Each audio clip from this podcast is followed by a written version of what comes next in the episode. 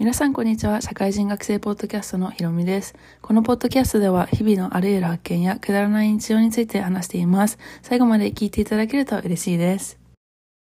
皆さんお元気でしょうか？私は親になってですね、さらにお金がなくなっています。もうね、結構いろんなエピソードで節約してるとか、お金がないないって話してると思うので、今回はそんなお金について話していこうかなって思います。やっぱりアメリカはですね、出産費用が本当に高いですよね。もしハンガリーで出産してたら、ほぼタダだったと思うんですけれども、まあね、医療的に見ても、やっぱりアメリカの方が信頼度があるかなと思って、高いお金を出してでもですね、アメリカで出産したんですけれども、その請求は多分年末に来ると思うので、心の中でとても焦っていたりします。なのでね、頑張って転職活動してるんですけど、はい。まあ、それはさておき、あの、お金について話そうと思ってるのは、あの、私アメリカに来るときに、すごく、あの、投資することに対して楽しみにしてたんですね。アメリカのとてもユニークなシステムなんですけども、年金制度とか、あと医療費、教育費って全部投資で賄ったりするんですよね。例えばですけども、アメリカの年金制度には2つあって、1つは Traditional IRA、もう1つは Roth IRA って2つあるんですけれども、両方とも1年間に決まった額の6500ドルずつあの投資することができます。Traditional IRA の方は、引き出す際にお金、課税されて、Roth IRA っていう方は課税されません。なので、そっちの方はですね、自分が儲けた分、そのまま引き出せるようになってます。で、その年金システムの、あの、ペナリティとして、例えば65歳になる前に引き出す、引き出した際は、確かね、10%ぐらいの、あの、ペナルティがかかると思うので、もう6500ドル毎年入れたら、もう、それはもう65歳までノータッチにした方が、あの、いいと思うんですよね。はい。だから、私は今ね、Roth IRA っていうのをやってて、すごい楽しいです。そう。で、それで、まあ、あの、それと、あと、あの、娘の分ですね、アメリカには本当にいろんな、あの、投資なんていうんですか、講座みたいなのがあって、私は今529っていう、あの、カレッジファンドですね、を娘の講座として、あの、開きました。で、それはすごい面白いシステムで、あの、もう利用目的が、教育費用って決まってる投資講座なんですよね。だからそこにお金を入れて、で、まいろいろと運用、運用するんですけれども、そのお金は必ずまあ、教育費用として当てなければいけないっていう決まりがあります。で、ベネフィシャリーって言って受け取る人の名前なんですけども、今は娘ちゃんとしての名前を入れてるんですけど、面白いことに、そのベネフィシャリーの受け取る人の名前っていうのを、いろいろコロコロ変えることができるんですよ。もちろんその、あの、例えばですけど、この529のあの講座っていうのは、まあ大体の人は大学費用として使うあのことができるんですけども、もちろんなんか一般的な教育費用なので、例えば娘ちゃんが私立の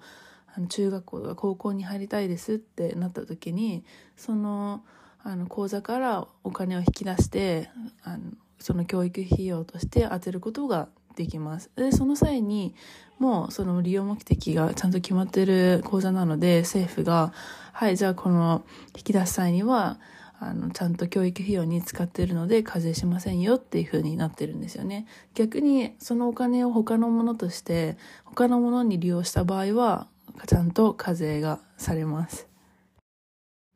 で、それで私は本当に最近赤ちゃんが生まれたんですけれども、その赤ちゃんが生まれても生まれなくても、あの、その講座自体は開くことができて、で、もちろんさっきも言いましたけど、ベネフィシャリーの受け取る人の名前をあの変えることもできます。例えばですけど、自分の名前に変えることもできて、例えば娘ちゃんが、はい、大学行きまして、あの、口座に何、何十万円まだ残ってますってなったら、じゃあそのお金どうするのってなる場合ななるじゃないですか。そしたらもう自分の名前に変えて自分が大学とか、あの、専門とかに戻りたいなって場合に使ってもいいし、二人目の子供がいたいたとしたら、その子の名前に変えてもいいし、あの、本当にどの人の名前にしてもいい、友達の名前にしてもいいし、何でもいいんですよね。でも、その目的としては、教育費に当てないといけないよっていうルールがあります。あとは、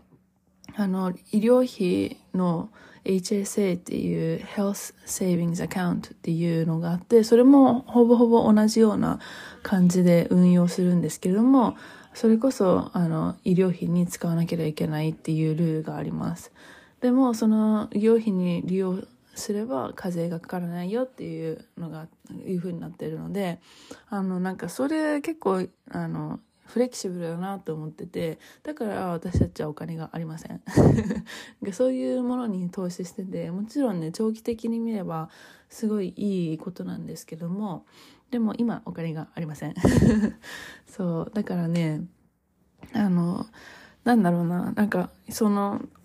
私ももちろんなんか Roth IRA っていうのもやってて、1年間に6500ドル入れてて、で、大体ですね、その運用ポートフォリオを見ると、だいたい10%ぐらい、こう、あの、率で上がっていくので、まあ、31歳の私が始めて、あの、65歳、70歳になるまでには、ま、なるまでには、だいたい、まあ、1億5000万とか、それぐらいは貯まるよっていう話なんですよね。あの、それまで生きてるかわかりませんけれども。そう。だけど、まあ、あの、なんて言うんですかね。なんかまあ、どんどんどんどん将来のことを考えるとね、お金がね、なくなっていくわけですよ。ということで、あの、あの、皆さんは投資してますかね？あの、日本の投資は私、確かね、積み立て NISA をしてたと思うんですけども、それはもう解約してお金が戻ってきて、でも日本の年金とかも全部もう払ってないんですけど、だからもうアメリカ一本でこの投資にかけて、かけた人生を歩んでます。ね全然ね、あの、お金の増やし方っていうのはまだまだ未熟なんですけど、まあ私はこれを始めてみたよっていう話です。アメリカにあの、本当に移住、永住する方がいたら、もしね、知らない人って本当にもう少ないと思うんですけど、この投資制度やってた方が絶対に、あの、将来いいと思うので、あの、はい、やってみてください。多分ね、学生とか、あの、学生ビザとか、あの、は、の方とかはできないと思うんですよね。永住権を持ってる人か、まあ、新、あの、国民の人、人しか、あの、できないと思うんですけども、もしね、そういう方がいらっしゃれば、絶対に、あの、将来、将来お金持ちになりましょうっていうことで あの、やってた方がいいと思います。はい。ということで、なぜ私が常に節制してお金がないない言ってるのかっていうのを話してみました。それではまた次回お会いしましょう。じゃあね